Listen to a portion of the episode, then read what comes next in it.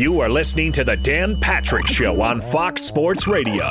Dan Patrick. Dan Patrick. So, sports may be hard to come by at the moment. Nothing's permanent. I'm not saying it's permanent. But the Dan Patrick Show is impossible to miss. From our podcast to YouTube to the iHeartRadio app. Listen any way you want, anytime, anywhere. Get away from me. Probably at your house. I'm just going to make some assumptions.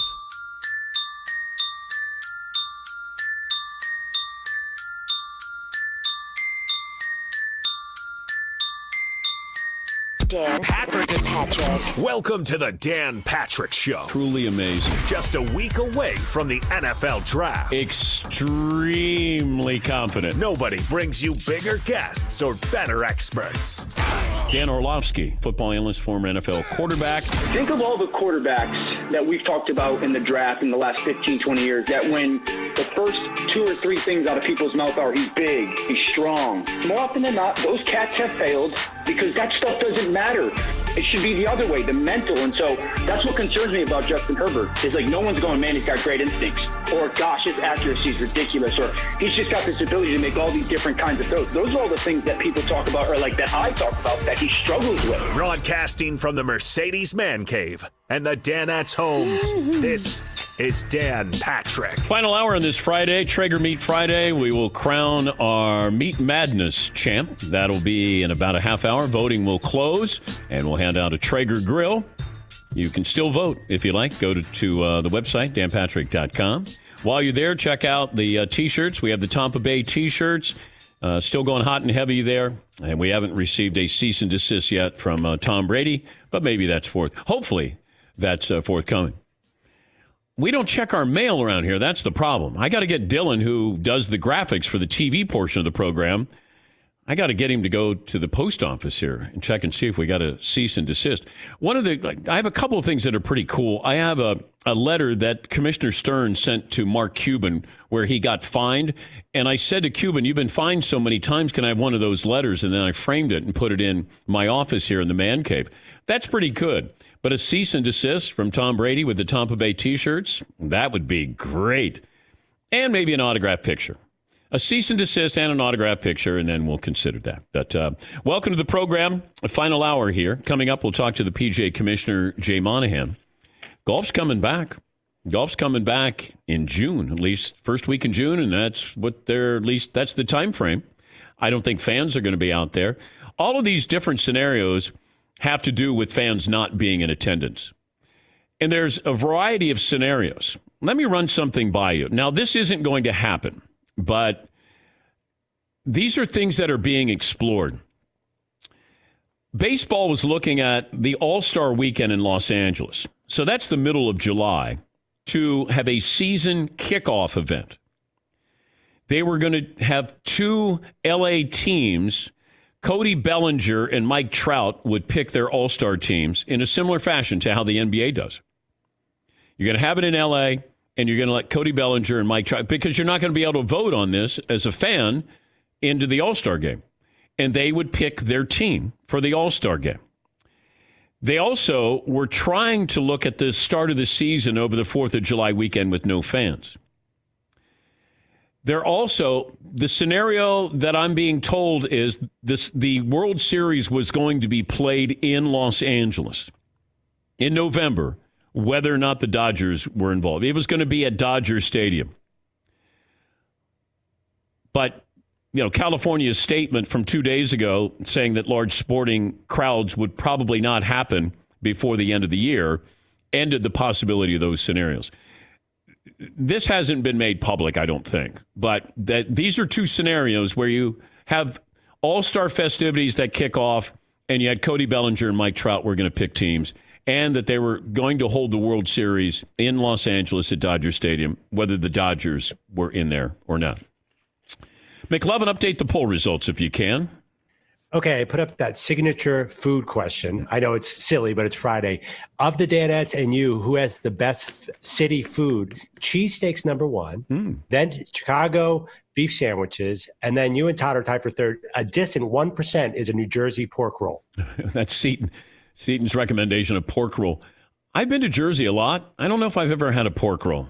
Oh man, you don't know what you're missing. You guys lead the league in diners, though, don't you, in Jersey? Yeah, yeah, we got a strong diner culture Yeah. for sure. Yeah.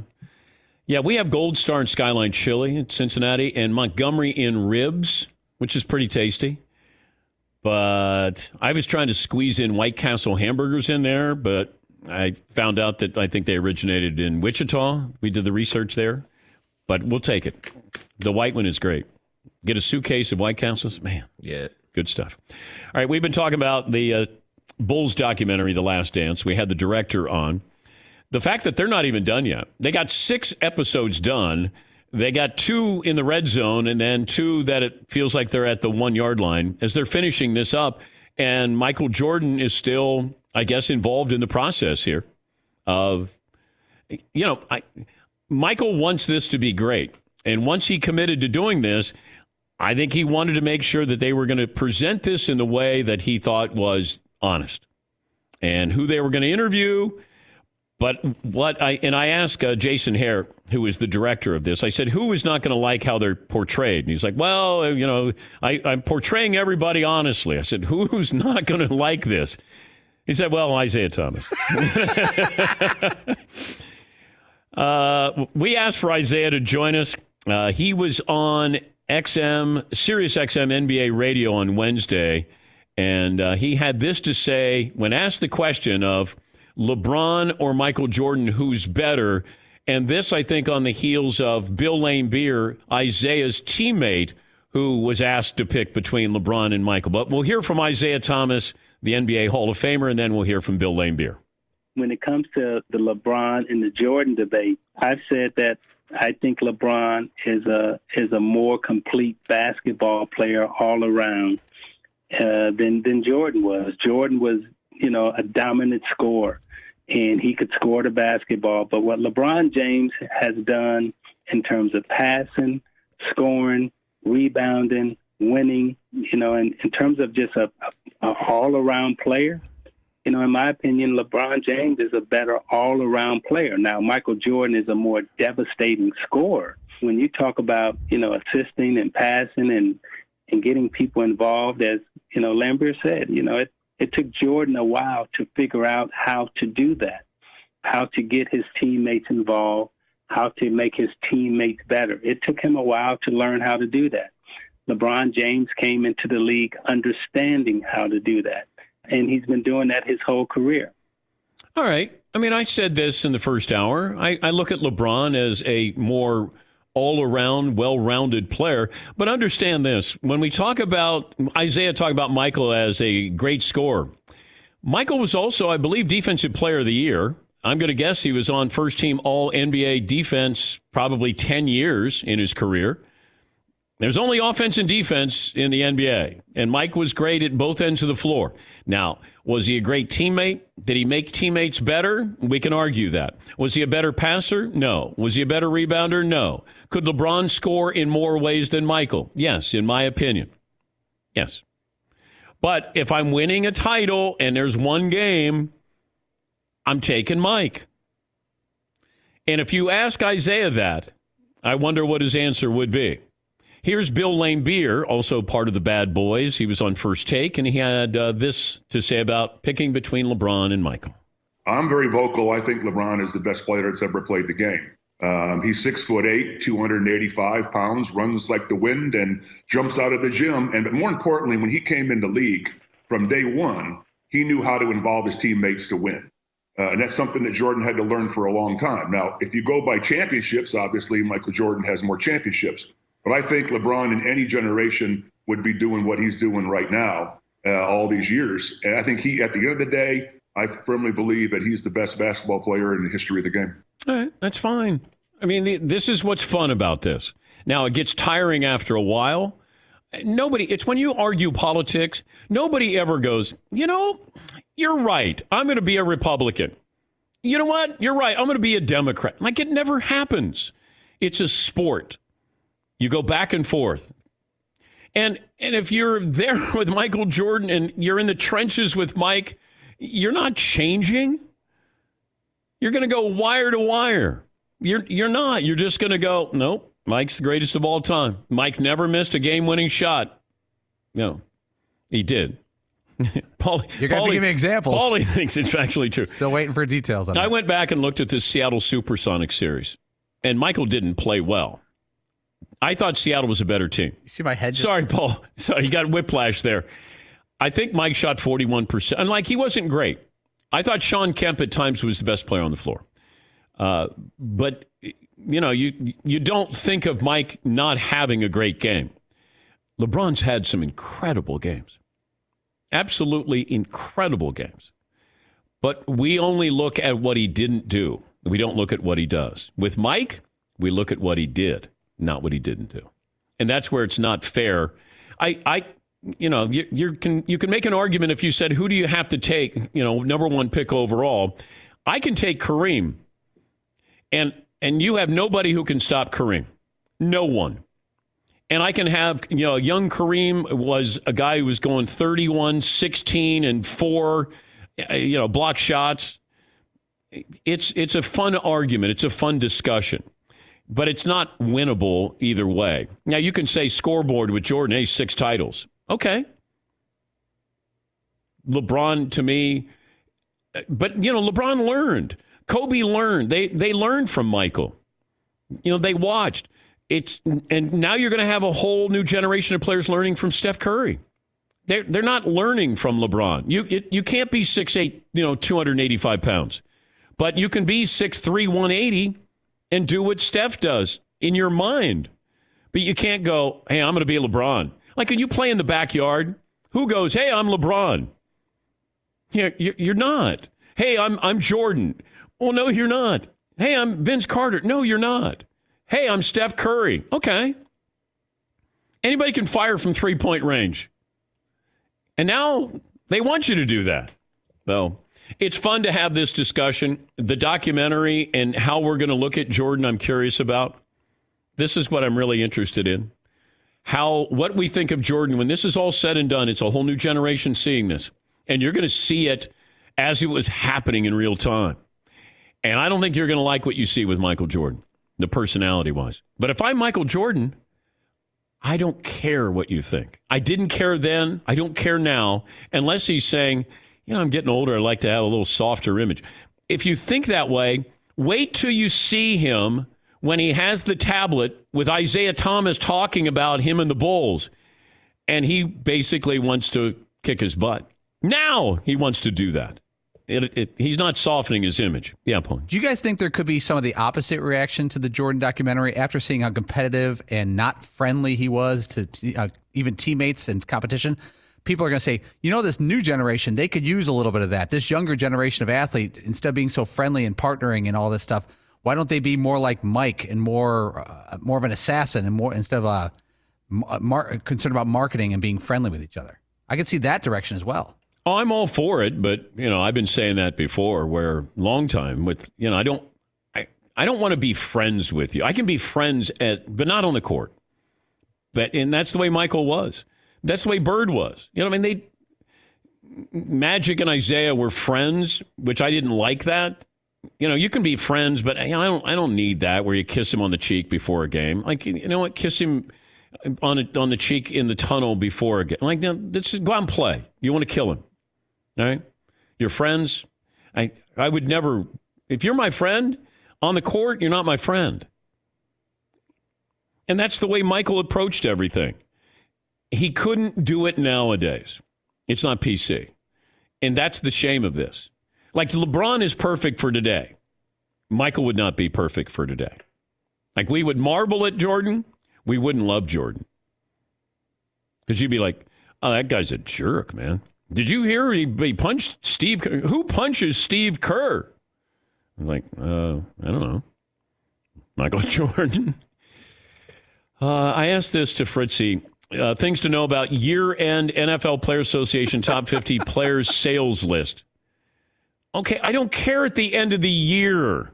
I want to know about Brady in Tampa. Who cares about this list?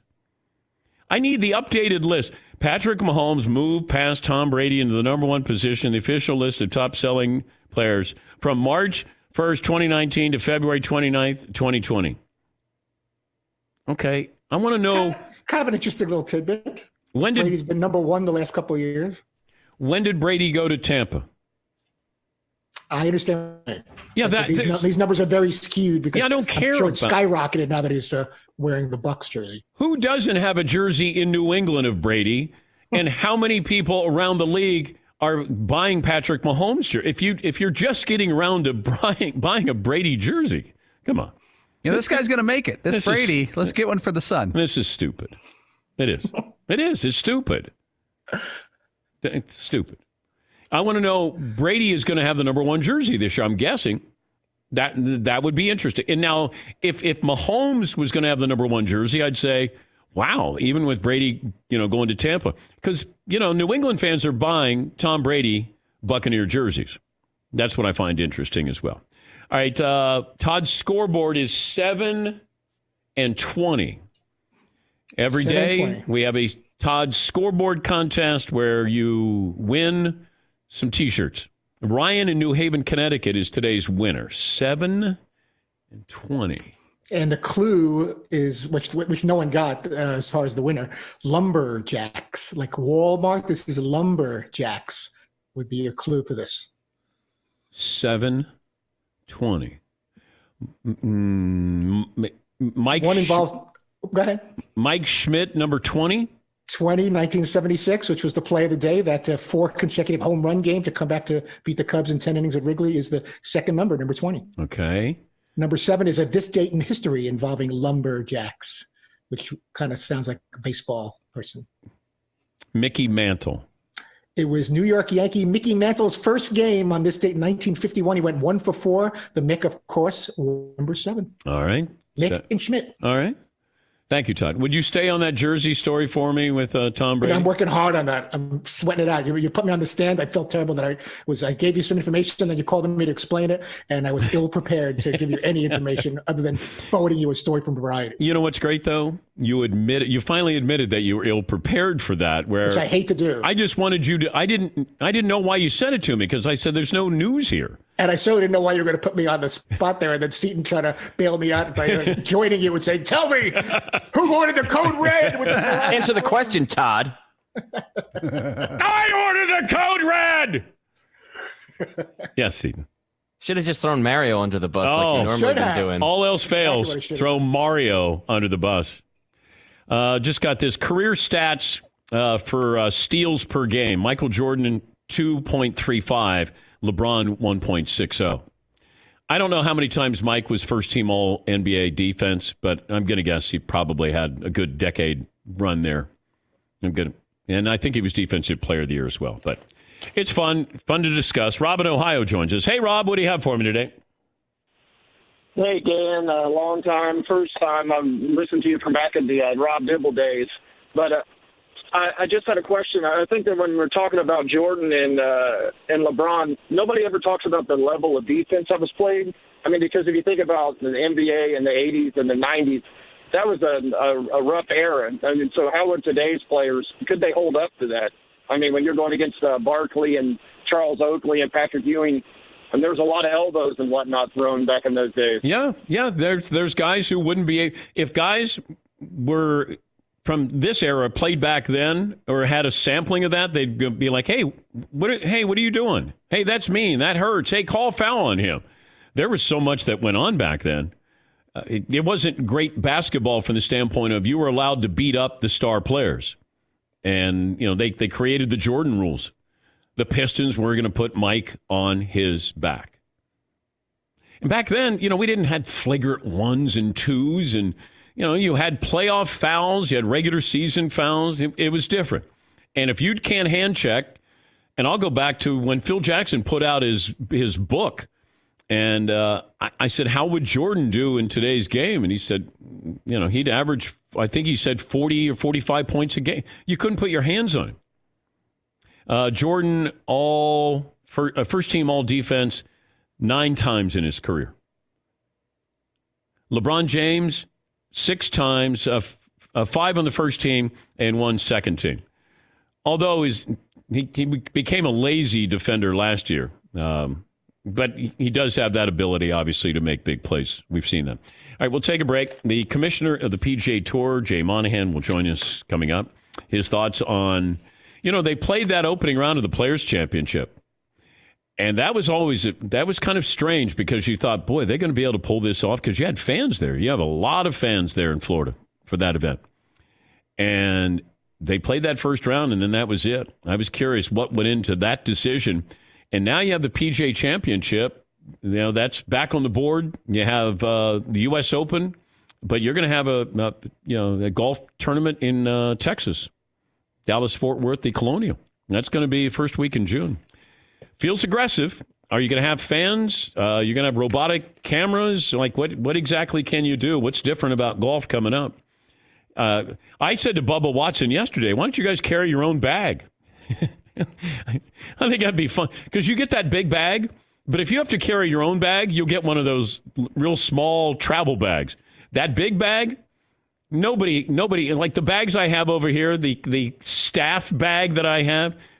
You don't go to that the golf course unless you're Rodney Dangerfield in uh, uh, what uh, Caddyshack. Yeah, Paul. Wait, Callaway was nice enough to give us staff bag years ago, and, and I went up to uh, Vermont. I was playing golf with some friends. I'm, you know what I am. I am a C minus at best as a golfer, and that's probably being kind. I walk in with this brand new Callaway staff bag. Not good. I think the tag was still on it. Not good. It's just a total poser. Not good. Yeah, been there. Not good. I look cool. And and Yeah. uh, you know you had Dan Patrick Show logo on the bag, and uh, The clubs saw the stickers on them, just unwrapping them right there. The plastic wrap was Yeah. still on the face of the club. All right, phone calls coming up. Take a break. Uh, 21 after the hour, Dan Patrick Show. You check things all the time email, your Instagram, but what about checking something as important as your credit? Discover makes it quick and easy. Best of all, it's free. Discover is now offering FICO credit scores, the score used by 90% of top lenders, and they do it for free, even if you're not a customer. Checking your score won't hurt your credit, and you can check each month for changes. The Discover Credit Scorecard, it's free for everyone. Learn more at discover.com slash credit scorecard. That's discover.com slash credit scorecard. Limitations apply. Thanks for listening to the Dan Patrick Show podcast. Be sure to catch us live every weekday morning, 9 to noon Eastern or 6 to 9 Pacific on Fox Sports Radio. Find your local station for the Dan Patrick Show at foxsportsradio.com or stream us live every day on the iHeartRadio app by searching FSR. I saw where it felt like golf was moving closer towards coming back, and then I saw where we may have golf, hopefully have golf in the beginning of June as we welcome the commissioner. Commissioner, how are you? Dan, it's great to hear your voice, and uh, it's it's uh, we're hanging in there. Where are you right now? I am I am at TPC Sawgrass, making this phone call from uh, the Players Championship Media Center. Uh, take me back to the Players Championship because you played that opening round. What went into that? Dis- how much discussion did you have before the players? You know, we had um, we we had started to. We've got a crisis man crisis management t- team that uh, has that week that meets weekly that had been meeting on on this subject over really the two prior weeks, and we started to talk about the potential impacts. But candidly, Dan, we were thinking it was further down the road. Okay. And we came into the week. Uh, we we began our practice rounds, and on Wednesday, the eve, you know, of our first round, I came out of a reception that we were hosting. I looked at my phone, and the NBA had uh, had postponed their season, and so we went into a period really of of 30 hours where we made the decision one to play Friday without fans, um, and then ultimately decided on Thursday night late that just based on you know the rapid escalation of this coronavirus that we needed to cancel for the safety of our players and our fans. What is the game plan now as we target the first week in June at Colonial? The game plan is to continue to spend a lot of time uh, on our to make certain that we're creating the you know safest, most responsible environment for our players. We've announced that we're going to play without spectators. Uh, we need to refine our testing system, our testing protocols, again to ensure that safety. We're looking at all, every single movement and interaction to create the safest environments for players, caddies, and uh, media members that will be broadcasting the event and other key constituents, uh, and continue to really look, Dan, at what's happening in that marketplace. So work with local, city, state officials, make sure that w- everything that we're doing is validated and supported, uh, and that as we get closer and closer, that we're in position to execute the event. But we're, you know, we recognize that we're also operating in a world of uncertainty. So, you know, looking at all the different scenarios that can play out um, and, and how we're going to respond and handle to them, handle them. But for us, we felt like you know our sport does lend itself very well to social distancing. Mm-hmm. We think this is the right approach to come back, um, and at the same time, you know, we, we felt it was important to be able to show show our players and our fans what the schedule would be through the end of the year, uh, assuming that we can get the right systems in place. How much conversation have you had with the president of the United States on this? Uh, we've had I- I've had I actually had conversations during the week of the players as we were deciding what we were going to do right then and there, and I was fortunate alongside a number of other leaders in our industry to be invited to a conference call a couple weekends ago, and then to uh, this committee that he's formed on the reemergence revitalization of our country, a committee of, of sports leaders, and it's an honor to be on it, and it's it's also wonderful, Dan you cover so many sports, have done so brilliantly over your career. There aren't too many times when when our industry comes together to t- to tackle and to problem you know to problem solve, and that's one of the things that we're doing across leagues, across leadership, and to have the support of our government right now is incredibly helpful. What would change that time frame, June uh, in uh, in uh, Texas?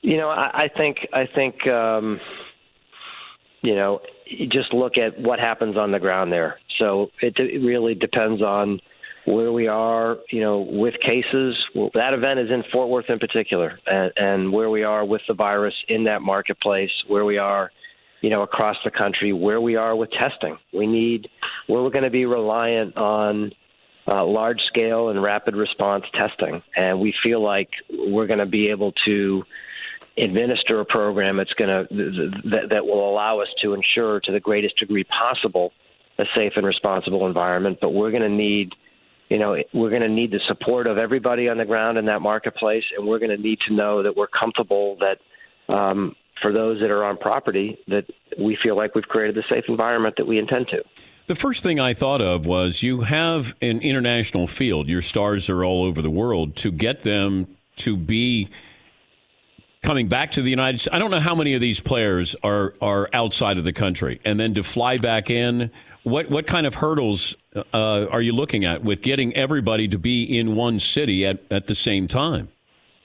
Well, well, to that point, we have 93 players from 28 countries, and we have been in close contact with all of our athletes uh, since we left the Players Championship. Right now, we believe we have 25 players that are outside the U.S. Uh, and roughly 35 caddies. So, you know, we're going to have to make certain that we're doing everything we can, you, you know, everything we can to be of help to them as they seek to come back and continue to monitor travel restrictions border closures and other things that, that will be a consideration for them as they look to return. You know, the beauty is that if we're able to play under this schedule, uh, our players can't play every single week.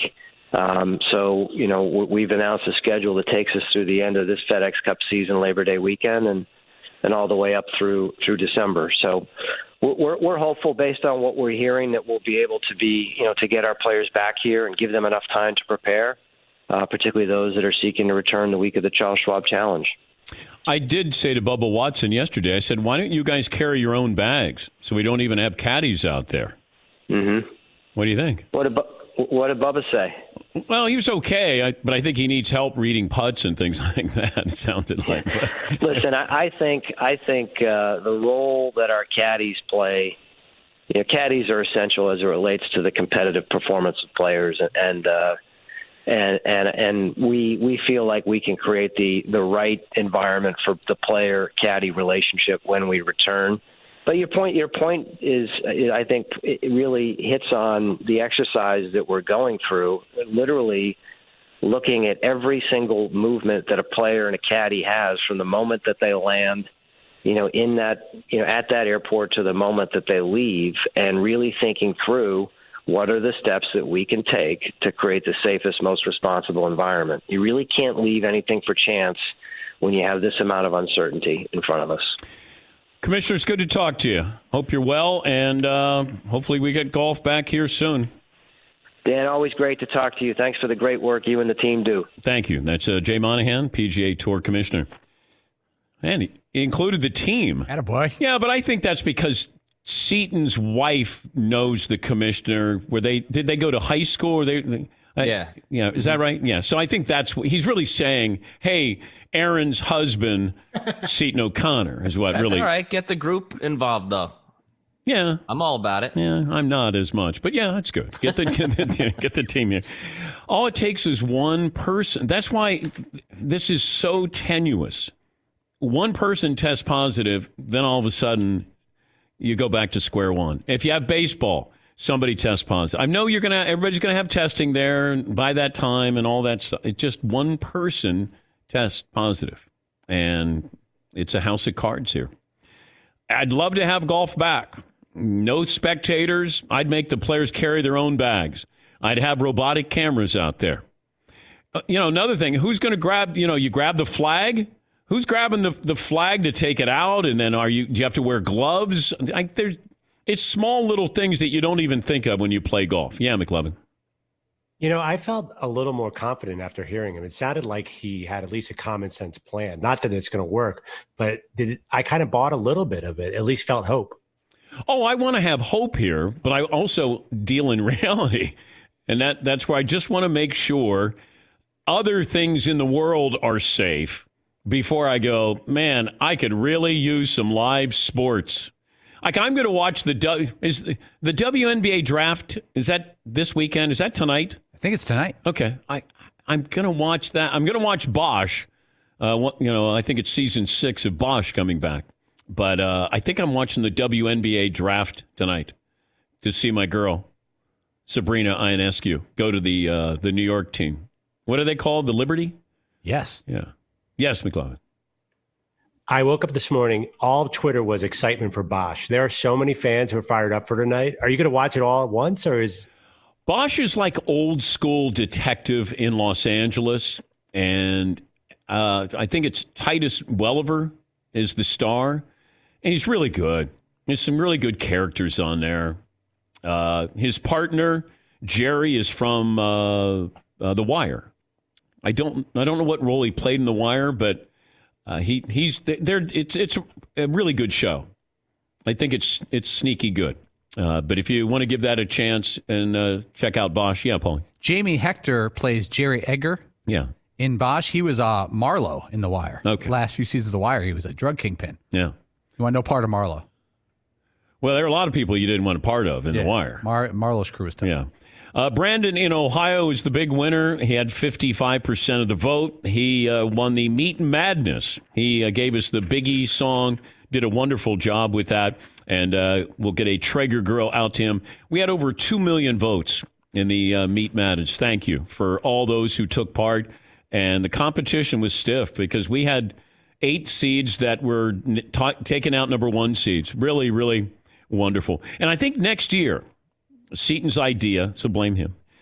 Original songs. Maybe we have artists who come up with original songs, like singer songwriters, the way it used to be. Yeah, Seton. And there's no saying that the original song has to be good. I mean, some Oh, are going to no. be better than others, but we could take the bad ones just as well as as much as we could take the good ones. Yeah, but just it's original this next time. Yeah, sometimes it's better if it's bad. But but that's next year. That's that's next year. I got a, a another competition coming up. Um, maybe it's next week, if not a week after that. That I think will be uh, very interesting for you, and uh, have that for you. Uh, hopefully next week, if not the week after that. Meat Friday. Uh, welcome to the Traeger Hood by Select Grills between now and April 26th. Get a grill cover, two bags of pellets free. Go to traegergrills.com slash DP show or visit a participating dealer to get yours today. Let me go to Kyle in New Hampshire. Hi, Kyle. Dan, it's good to talk to you. Hi, Kyle. What's on your mind? 5'10, 210. So, listen, I've been uh, watching NBA religiously for about 30 years, so I don't have quite the uh, uh, the resume that you do. Uh, but I am fascinated by the the goat debate, and uh, I got a bone to pick with you first.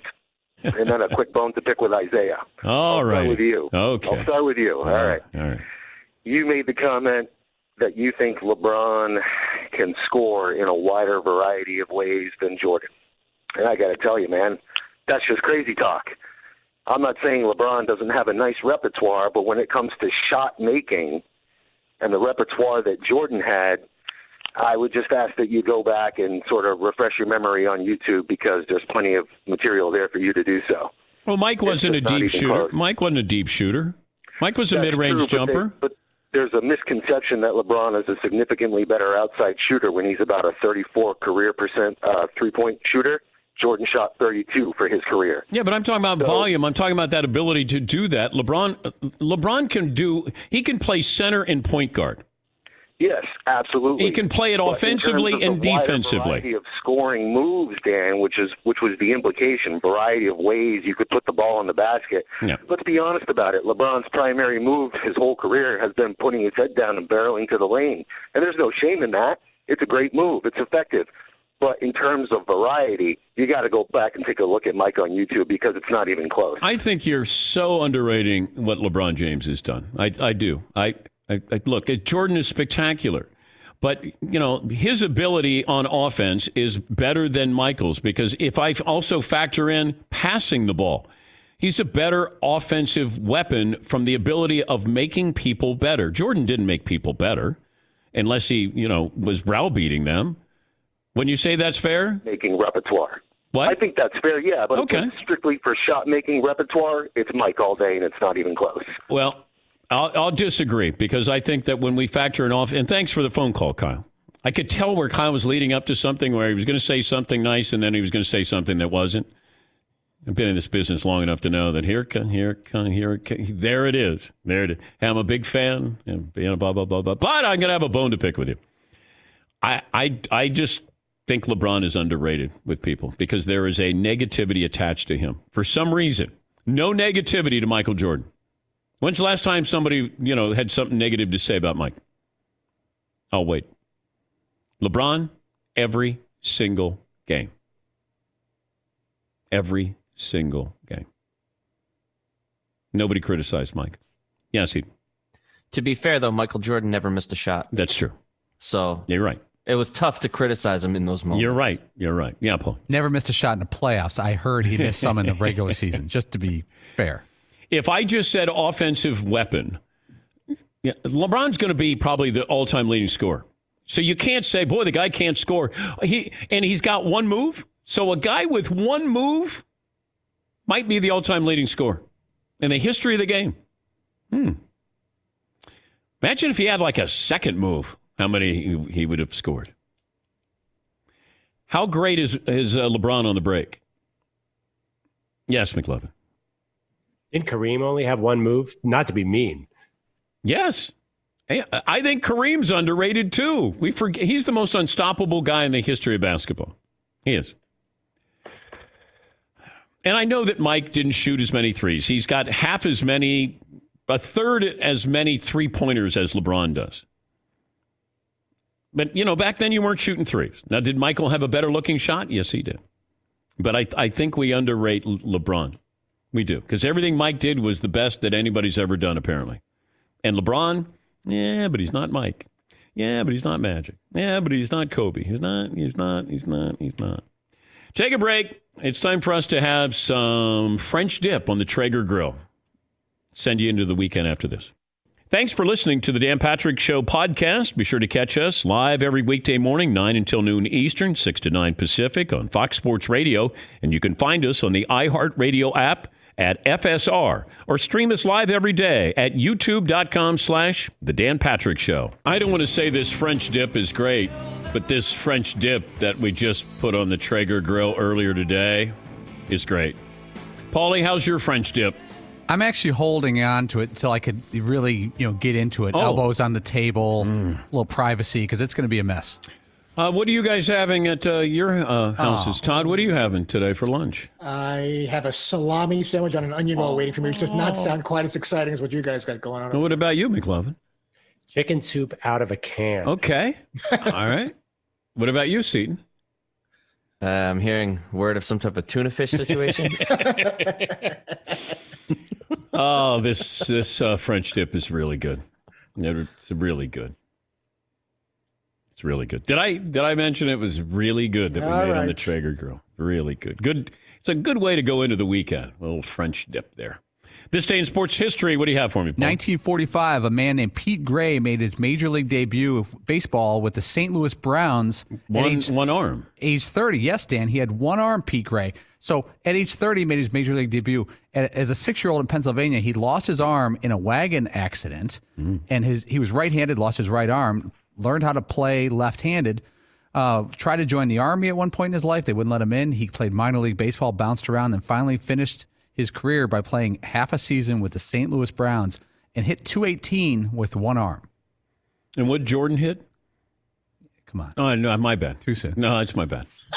All right, it's my bad. That's called a That's not callback. necessary. It's, it's, it's my bad. full circle. Yeah, it's my bad. All right. I'm standing up for all the others since this is going to be Michael Jordan's month here you know, with the documentary. All right. Is that it? That's it. That's it for this day in sports history? Pete Gray, one arm. All right. We also had Mike Schmidt hit four home runs on this day. Mickey Mantle, uh, what did he do on this day, Todd?